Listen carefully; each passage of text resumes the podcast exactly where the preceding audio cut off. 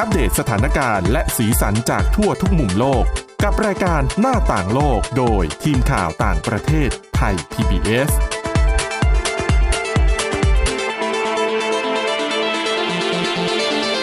สวัสดีค่ะ คุณผู้ฟังคะ แล้วก็คุณผู้ชมด้วยนะคะ ต้อนรับเข้าสู่รายการหน้าต่างโลกค่ะ วันนี้เราก็กลับมาพบกันอีกครั้งนะคะ แต่คราวนี้เพิ่มเติมนะคะ ได้เห็นหน้าค่าตากันด้วยค่ะอ่ะสำหรับวันนี้เรามีเรื่องราวดีๆเกี่ยวกับสุขภาพมาเล่าให้ฟังนะคะ วันนี้พบกับคุณวินิษฐาจิตกรีค่ะ แล้วก็ดิฉันสวรักษ์จากวิวัฒนากุลค่ะ สวัสดีค่ะ รับรองว่าเรื่องราววันนี้ต้องเรียกว่าเป็นประสบการณ์ที่คุณผู้ฟังหลายท่าน รวมถึงตัวผู้ดำเนินรายการเองกำลังเผชิญอยู่นั่นคือเรื่องของน้ำหนักตัวที่เพิ่มมากขึ้น อืม โดยเฉพาะในช่วงโควิด -19 ค่ะ นะคะ เพราะว่ามันมีบทความที่น่าสนใจชิ้นหนึ่ง คือมันเป็นผลการศึกษาผลการสำรวจของกองทัพสหรัฐอเมริกาค่ะ เขาพบว่าในช่วงที่ต้องใช้มาตรการปิดเมืองที่มีการระบาดของโควิด -19 รุนแรง ปรากฏว่ากำลังพลน่ะอ้วนขึ้น อืม แล้วอ้วนขึ้นไม่ใช่น้อยๆนะ คุณผู้ฟังคุณผู้ชม เกือบหนึ่งในสี่ ซึ่งหลายคนถ้า ค่ะ เกิดต้องกักตัวอยู่บ้านไม่ได้ออกไปไหน มันเหมือนไม่ได้ขยับก็คงจะเจอสถานการณ์คล้าย ๆ กัน หรอแต่ดิฉันว่าต่อให้สถานการณ์ปกติมันก็น้ำหนัก เป็นอยู่แล้ว เป็นอยู่แล้วนะคะ แต่ว่าพอมีล็อกดาวน์ขึ้นมาเนี่ยมันเหมือนกับเป็นปัจจัยเสริมเอาไปดูสถิติของกองทัพบบกในสหรัฐอเมริกากันหน่อยนะคะ เขาบอกว่า มันมีผลการสำรวจว่าในช่วงที่สหรัฐอเมริกาเนี่ยเขาต้องใช้มาตรการปิดเมืองนะคะ ล็อกดาวน์ทหารอเมริกันน้ำหนักตัวเยอะมากขึ้น เพราะว่าแน่นอนส่วนใหญ่ก็ต้องอยู่แต่ในที่พัก ค่ะ แล้วมันไปไหนไม่ได้ จะออกมาปฏิบัติภารกิจตามเดิม มันทำได้น้อยลงนะคะ เขาบอกว่าอ่าในระหว่างเดือนกุมภาพันธ์ปี 2019 จนถึงเดือนมิถุนายนปี 2021 นะคะอ่าช่วงนั้นน่ะก็เป็นช่วงที่แบบระบาดรุนแรง เขาพบว่าหนึ่งในสี่ของกำลังพล อยู่ในภาวะโรคอ้วน อืม ไม่ใช่แค่กองทัพบบกนะคะ ค่ะ กองทัพเรือแล้วก็นาวิกโยธิน น้ำหนักตัวก็เพิ่มขึ้นด้วยเช่นเดียวกันนะคะ ไปยกตัวอย่างนายทหารคนหนึ่งค่ะ สิบโทแดเนียลมูรินโญ่นะคะ อายุ 27 ปี เขายอมรับว่าช่วงที่โควิด -19 ระบาดและต้องเก็บตัวอยู่แต่ในบ้านเนี่ยนะ น้ำหนักตัวเพิ่มขึ้น 14 กิโลกรัม โอ้โห มันเยอะนะ ค่ะ จริงๆแล้วไม่น่าแปลกใจนะคุณวินิษฐาเพราะว่า ถ้าเราเคยเห็นอาหารการกินของชาวอเมริกันนะคะเน้นแป้ง ค่ะ น้ำตาล แล้วก็เวลาเขาดื่มน้ำอัดลมเนี่ย ดิฉันเคยไปที่นั่นแล้วเห็น เวลาเขาขายเนี่ยนะคะ จะบอกเลยว่าไอ้พวกพวกถุงมันฝรั่งเนี่ย อืม คือถุงประมาณถุงข้าวสารบ้านเราอะค่ะ ทุกอย่างใหญ่ไปหมด ใช่ น้ำอัดลมนี่แบบสองลิตรสามลิตร พิซซ่าหนึ่งถาดใหญ่ๆ ที่แบบคนไทยสั่งมาหนึ่งถาดแล้วแบ่งกันกินสี่ห้าคน อืม จะบอกเลยนะคะคนอเมริกันหนึ่งถาดต่อหนึ่งคน แล้วอาหารก็เนยนมไข่ทั้งนั้น ใช่ ชีสและอื่น อืม ๆจัดเต็ม ค่ะ ดังนั้นไม่น่าแปลกใจ เพราะว่ามันมีปัจจัยเอื้อที่ทำให้แบบน้ำหนักตัวมันเพิ่มขึ้นง่ายอยู่แล้ว แล้วก็เรื่องของการความสะดวกสบาย ไม่ต้องไปไหนมาไหนแทบไม่ต้องเดิน อ่ะ ที่อเมริกานี่เขาจะมีรถแบบคล้ายๆรถไฟฟ้าคันเล็กๆอะ่ะจะเห็นเยอะมาก เพราะว่าคนอ้วนที่นั่นอ้วนแบบสุดขีดนะคะ แล้วเขาก็จะใช้วิธีนั่งไอ้รถรถจักรยานไฟฟ้าเล็กๆเป็นสกูตเตอร์หรือคือนั่งแล้วก็ขี่ไป เข้าไปในห้างสรรพสินค้าเข้าไปในที่ไหนๆอะได้เลย มีบริการด้วยบางห้าง อืม เคยเห็นแบบในซูเปอร์มาร์เก็ต ค่ะ อย่างเราก็ต้องเดินเข็นรถเข็น อ่า แต่อย่างที่นั่นก็ถ้าคุณไม่อยากเดิน ค่ะ ก็มีตัวเลือกนี้ให้ ก็ ค่ะ เป็นตะกร้าแล้วก็เป็นรถน่าจะไฟฟ้าแหละ อืม อืม ใช่นะคะ ดังนั้นนะคะ ทางผู้อำนวยการศูนย์วิจัยบริการสุขภาพนะคะ แห่ง Uniform Service University เนี่ยเขาเป็นหัวหน้าที่ทำการวิจัยเรื่องนี้ค่ะ เขาก็เลยบอกว่านี่เป็นปัญหาใหญ่นะ ทั้งกองทัพบบกแล้วก็หน่วยงานอื่นๆจำเป็นต้องจะมุ่งเน้นนะคะ หาวิธีที่จะทำให้กำลังคนเนี่ย กลับมามีร่างกายที่สมบูรณ์อีกครั้ง อืม ดูฟังดูก็ท้าทายใน ท้าทาย ระดับ สิ หนึ่งนะคะ ใครๆก็รู้นะคะ คุณผู้ฟังก็น่าจะเคย การลดน้ำหนักเนี่ย เป็นหนึ่งในสิ่งที่ทำยากที่สุด เพราะว่ามันไม่ได้สู้กับคนอื่น อืม มันสู้กับตัวเองสู้กับจิตใจเรานี่แหละค่ะ อันเนี้ยยากที่สุดนะคะ แต่แน่นอนยิ่งคุณเป็นทหาร มันเป็นอาชีพที่ต้องใช้สมรรถภาพทางร่างกาย ค่ะ นะคะ ความแข็งแรงเนี่ยถือว่าเป็นสิ่งจำเป็นสำหรับอาชีพนี้นะคะ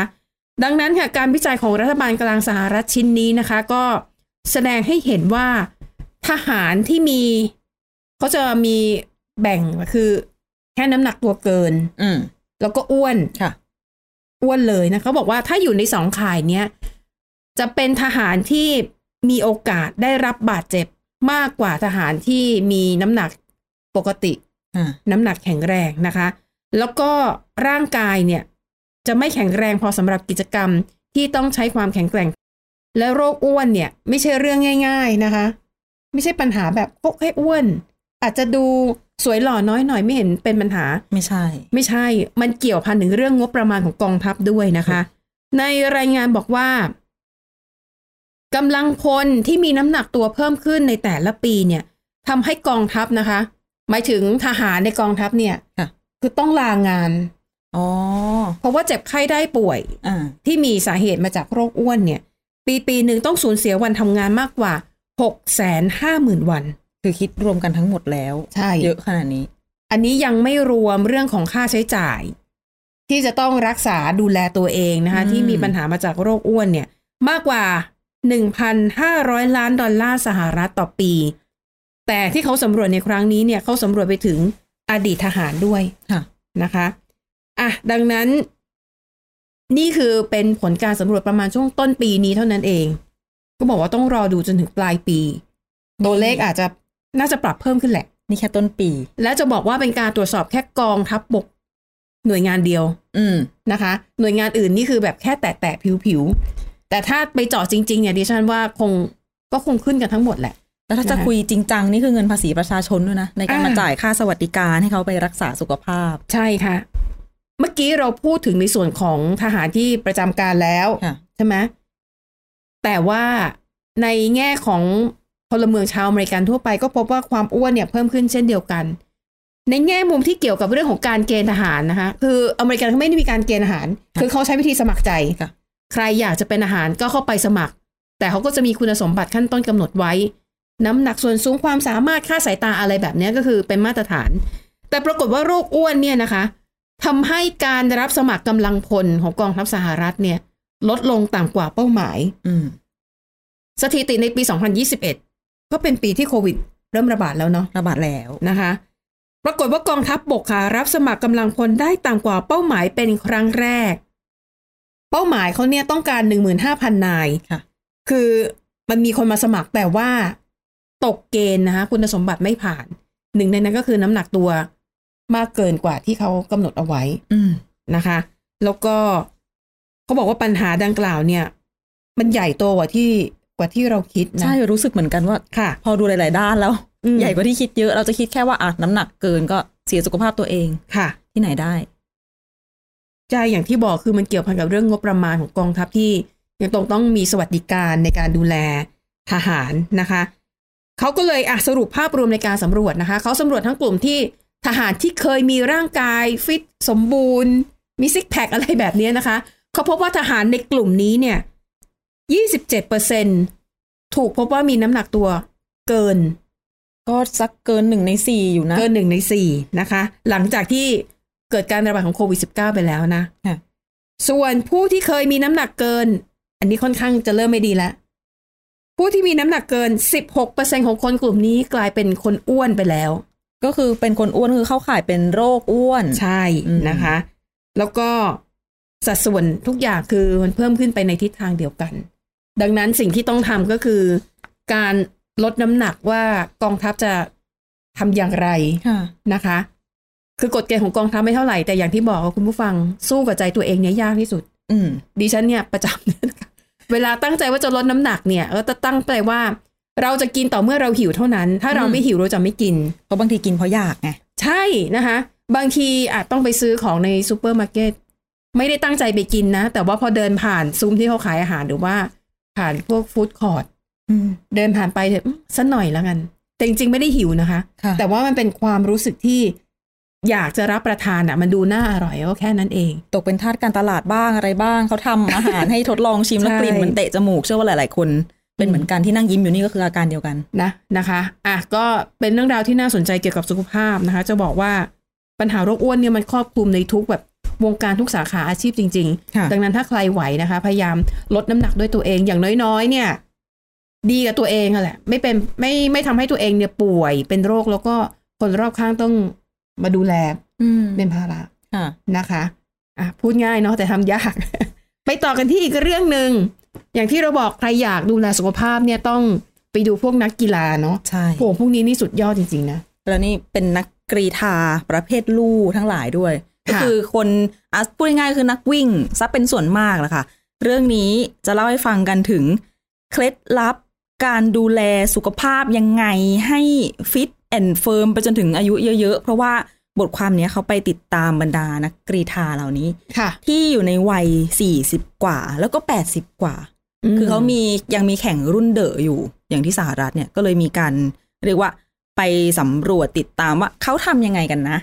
ถึงยัง ค่ะ คงฟิตขนาดนั้นได้ เพราะว่าอ่าบางคนย้อนกลับมาดูตัวเอง 30 กว่า ยังไม่ถึง 40 ดีจะให้ไปวิ่งไปอะไรอย่างเงี้ย อ่ะอันนี้ดิฉันว่าเป็นปัญหา เพราะว่า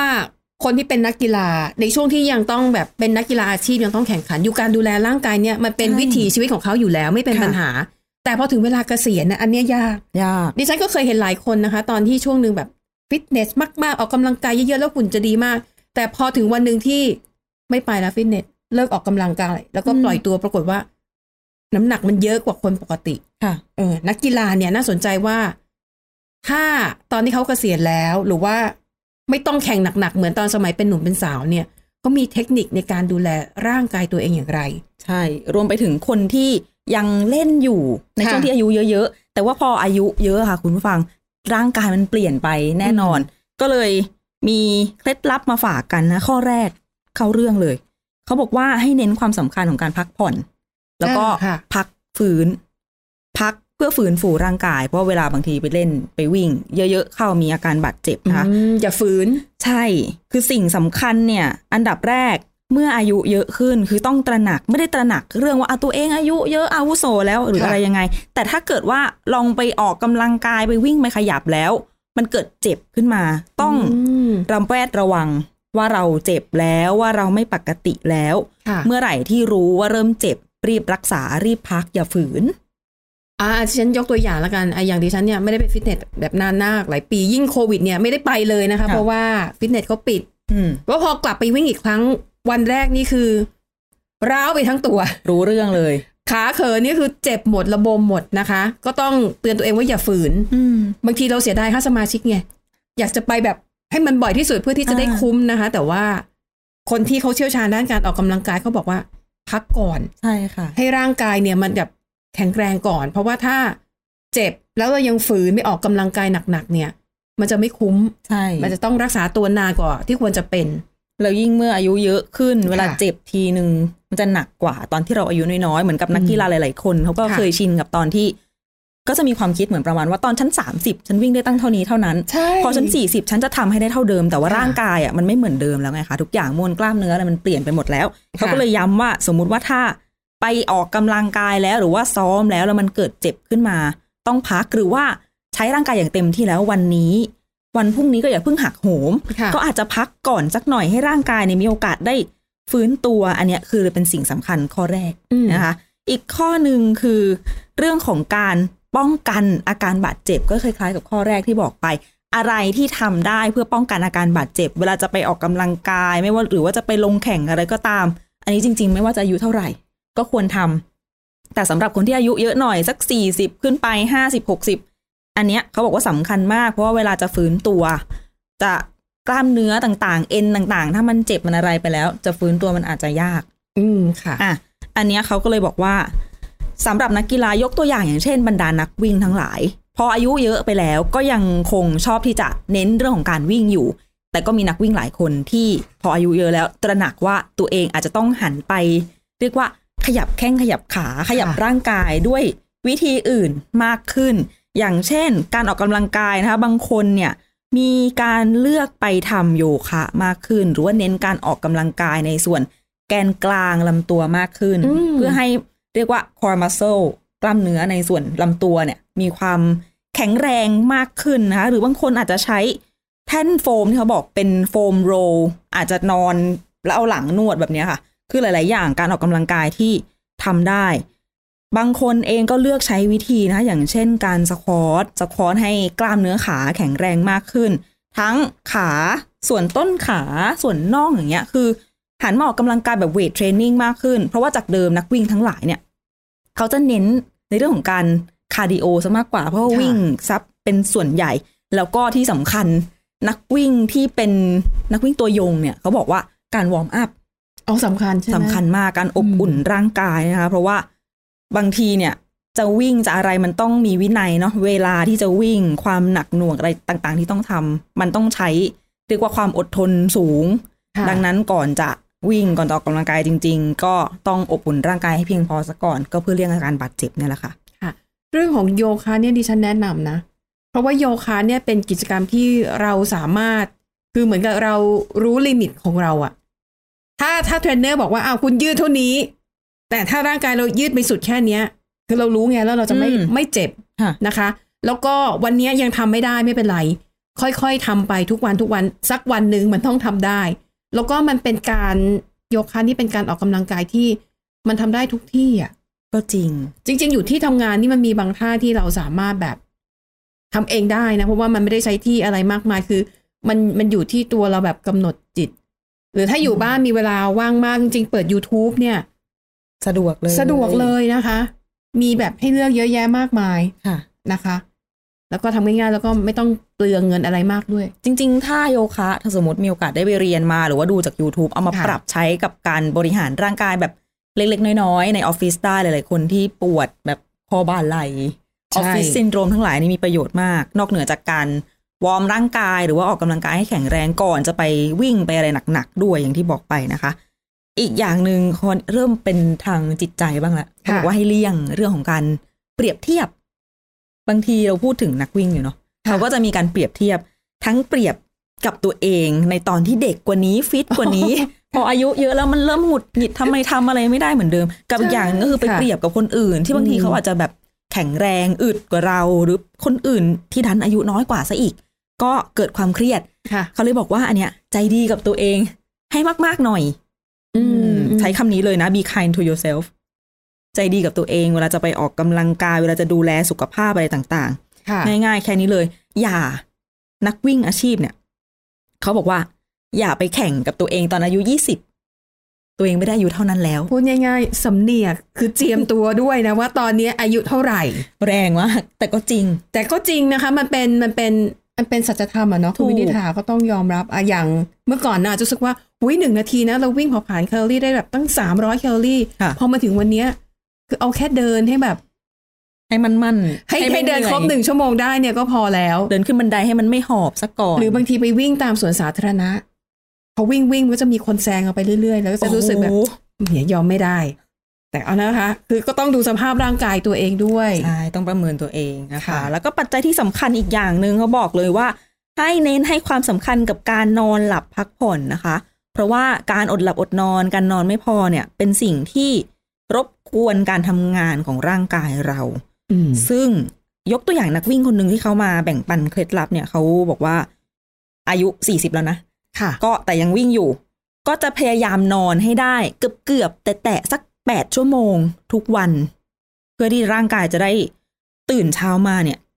ฟิต อืม ทำอะไรก็สะดวก แล้วก็ไปออกกำลังกายก็มีแรง ไม่เอื่อยไม่เฉื่อย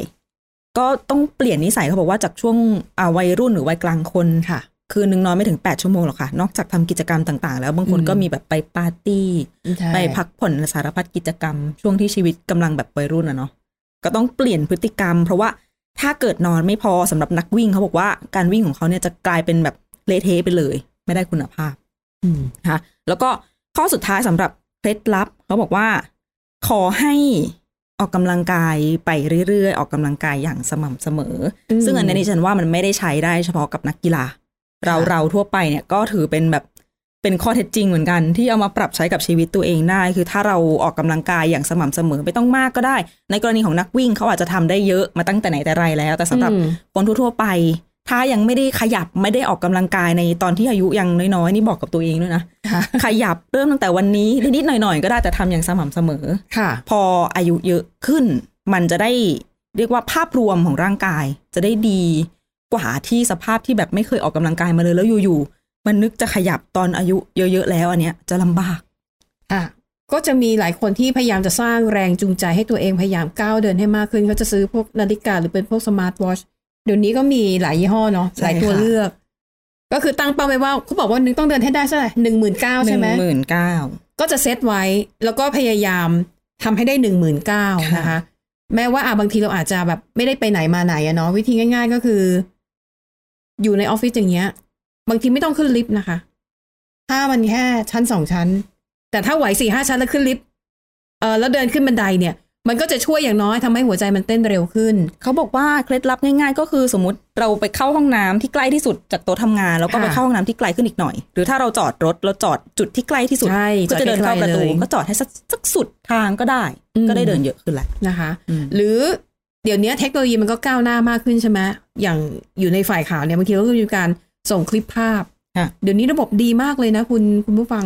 คือไม่ต้องเดินเลยอะค่ะ แค่ส่งผ่านระบบอินทราเน็ตอะไรแบบเนี้ย มันก็จะไปถึงอีกหน่วยงานที่เราต้องการส่งให้ แต่ดิฉันเนี่ยจะใช้วิธี เดิมๆนะคะเซฟไฟล์ใส่ตามแล้วก็เดินไปหา ห้องที่เขาดูแลรับผิดชอบเรื่องภาพ ก็ว่าทำไมขยันเดิน ขยันเดินนะคะ เพราะว่าหนึ่งมันได้ทำให้เราได้เดินมากขึ้นวันละนิดวันละหน่อยก็ยังดีสองมันทำให้เรามีปฏิสัมพันธ์กับเพื่อนร่วมงานมากขึ้น อืมก็จริง ถูกไหม ไม่งั้นเราก็ยกหูบอกอย่างเดียว อ่าแล้วพอคุยกันทางโทรศัพท์มันก็ต้องรีบคุยรีบวางใช่ไหมแต่ถ้าเราไปหาเขาที่ห้องเนี่ยก็ยังได้ มีการสนทนาพูดปุ้ยเรื่องสัพเพเหระอะไรแบบเนี้ย ค่ะ นะคะดิฉันว่าเออมันก็เป็นแบบว่าเทคนิคเล็ก ๆ น้อยๆนะ อืม แต่สำหรับคุณผู้ฟังก็อ่ะแล้วแต่แต่ละท่านเลย สะดวกทางไหน ก็ลองดูนะคะอ่ะยังคงอยู่ที่เรื่องของสุขภาพ แต่คราวนี้เนี่ยปรากฏว่า มันไปเกี่ยวโยงกับเรื่องของโลกร้อน อ่า โรคร้อนกระทบสุขภาพ ยังไงคะคุณวินิษฐา โดยเฉพาะเรื่องการนอน หลายคนอาจจะเคยได้ยินว่าถ้าถ้ามีปัญหาเรื่องการนอนเนี่ยนะคะจะ หมาย น ถึง อน เพราะอากาศร้อนแล้วนอนไม่ค่อยหลับหรือเป ส ล่า รุปเลยนะโลกร้อนทำให้คนนอนน้อยลง นอนได้น้อยลงนอน เพราะ นอนได้ดีน้อยลง เพราะมันร้อน ก็เปิดแอ ง่าร์ยๆ ไง แค่นี้เลย ในต่างประเทศและในคนที่บางคนบ้านไม่มีแอร์คุณสวรักษ์ ใช่ เป็ ค่ะ น คุณผู้ฟัง ความท้าทาย อันเนี้ยจะเป็นปัญหาสำหรับคนที่อยู่ในบางภูมิประเทศอะอย่างสมมติถ้าอยู่บนดอยในเมืองไทยแล้วกัน คือบนดอยเนี่ยอากาศเขาเย็นตลอดทั้งปี ใช่ เขาแทบจะไม่ต้องมีเครื่องปรับอากาศเลยเพราะไม่จำเป็นต้องใช้ แต่ทีนี้พออากาศร้อน ไม่มีแอร์ อยู่ ใช่ ๆอยู่ๆมาปีสองปีที่ผ่าน ค่ะ มาร้อนจนนอนไม่ได้นอนแล้วเหงื่อแตกอย่างเงี้ย อืม ซึ่งปัญหาเนี้ยก็ไม่ได้เจอแค่บนดอยบ้านเราหรือแถบเอเชียหรืออะไรที่ร้อน อย่างในสหรัฐยกตัวอย่างเคสเนี้ยที่เขาเอามาเล่าให้ฟัง นอนน้อยลงเพราะอากาศร้อนขึ้น อืม เกิดขึ้นที่ซานดิเอโก อันเนี้ยเกิดขึ้นตั้งแต่ปี 2015 ค่ะ แต่ว่าเขาทำวิจัยมา คือเหตุการณ์เนี้ยที่กำลังจะเล่าให้ฟังมันเป็นจุดเริ่มต้นที่ทำให้ คนเนี้ยลุกขึ้นมาวิจัย เขาชื่อโอบราโดวิช คือในวันนั้นปี 2015 เนี่ย อุณหภูมิที่เขาวัดได้อยู่ที่ประมาณ 24 องศาเซลเซียสสำหรับเราอาจจะเย็น ค่ะ แต่สำหรับเขาเนี่ย ถือว่าร้อน ใช่ แล้วห้องพักซานดิเอโกในสหรัฐอะค่ะ ไม่มีแอร์ เพราะปกติมันไม่ได้ร้อน ใช่แล้วจะบอกว่ารูปแบบการก่อสร้างอาคารของพื้นที่ที่อยู่ในเขตหนาวเนี่ยเขาคือจะปิดเกือบทั้งหมด เพื่อไม่ให้ความหนาวเนี่ยมันเข้ามา แต่ทีนี้ ใช่ พออากาศมันร้อนเนี่ย รูปแบบอาคารที่ก่อสร้างไว้มันเลยทำให้แบบยิ่งร้อนหนักกว่าเดิม แล้วเขาบอกว่าเขาตกอยู่ในสถานการณ์ที่ว่า ถ้าเอาสมมติผ้าเอาผ้าขนหนูชุบน้ำมาโปะตัวเพราะไม่มีแอร์เนาะ ค่ะ ก็จะหนาวเกินเหมือนเย็นเกินเหมือนจะเป็นหวัด แต่ถ้าเกิดห่มผ้าหรือว่าไม่ทำอะไรเลย ก็ร้อนเหงื่อแตกสรุปนอนไม่ได้ทำไปทำมานอนร้อยลงเรื่อยๆเรื่อยๆแล้วเขาก็ อืม สังเกตว่า ไม่ใช่แค่ตัวเขาเองคนเดียว เพื่อนร่วมงานเอ่ยอะไรเอ่ยมีสภาวะแบบเหมือนอารมณ์ขุ่นมัวมากขึ้นมาทำงานเจอหน้ากันหงุดหงิด มันนอนน้อยแล้วมันก็สะสม ใช่ นานเข้านานเข้า มีอาการแบบไม่สบายตัว ค่ะ คิดอะไรไม่ออกอารมณ์เสียใส่กัน เป็นที่มาทำให้คุณโอบราโดวิชเนี่ย ลุกขึ้นมาบอกเอ๊ะทำวิจัยสักหน่อยดีกว่า อืม ว่าจริง ๆ แล้วอากาศเนี่ยมันเกี่ยวไหม กับเรื่องของสุขภาพของเราที่สืบเนื่องจากการนอน ค่ะ ทำวิจัยมาแล้ว แล้วเขาไม่ได้ทำวิจัยแค่ในสหรัฐ เพราะว่าเขาดูข้อมูลจากผู้ใหญ่ 47,000 คนใน 68 ประเทศ เขาพบว่าการเปลี่ยนแปลงของเวลานอนในช่วงเวลากลางคืน การเปลี่ยนแปลงของอุณหภูมิส่งผลต่อช่วงเวลาในการนอนนะคะ ถ้าเกิดว่าในบางคืนคืนไหนที่อุณหภูมิเนี่ยสูงกว่า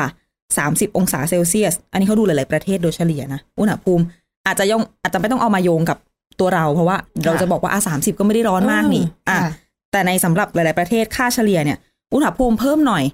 ภาพรวมคือคืนหนึ่งแต่ละคนจะนอนหลับได้น้อยลงอ่ะประมาณ 14ถึง15 นาที อืม โดยเฉลี่ย แต่ว่า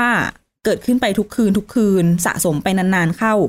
นอนไม่พอก็แย่เหมือนกันนะคะ ซึ่งการนอนที่ทำให้ที่นอนไม่พอเนี่ย ก็นอกจากอ่านหนึ่งอารมณ์เสียไปแล้วนะ ทีนี้มันมีข้อมูลที่น่าสนใจอีกก็คือ ในคนทั่วไปเนี่ย ที่อากาศที่ร้อนขึ้นที่เราคุยกันเรื่องโลกร้อนอะไรต่างๆ เนี่ย ค่ะ ปรากฏว่าเขาบอกว่า โดยเฉลี่ยแล้ว ในแต่ละปีมีการนอนที่น้อยลง 44 ชั่วโมง ที่เกิดจากโลกร้อนนะคะ อืม และทำให้หลาย ๆ ครอบครัวหลาย ๆ คนประสบปัญหามากขึ้น ในการหาหนทาง ให้ตัวเองได้นอนหลับได้ดียิ่งขึ้นพูดแบบนี้อาจจะกว้าง ๆ แต่พูดง่าย ๆ ก็คือ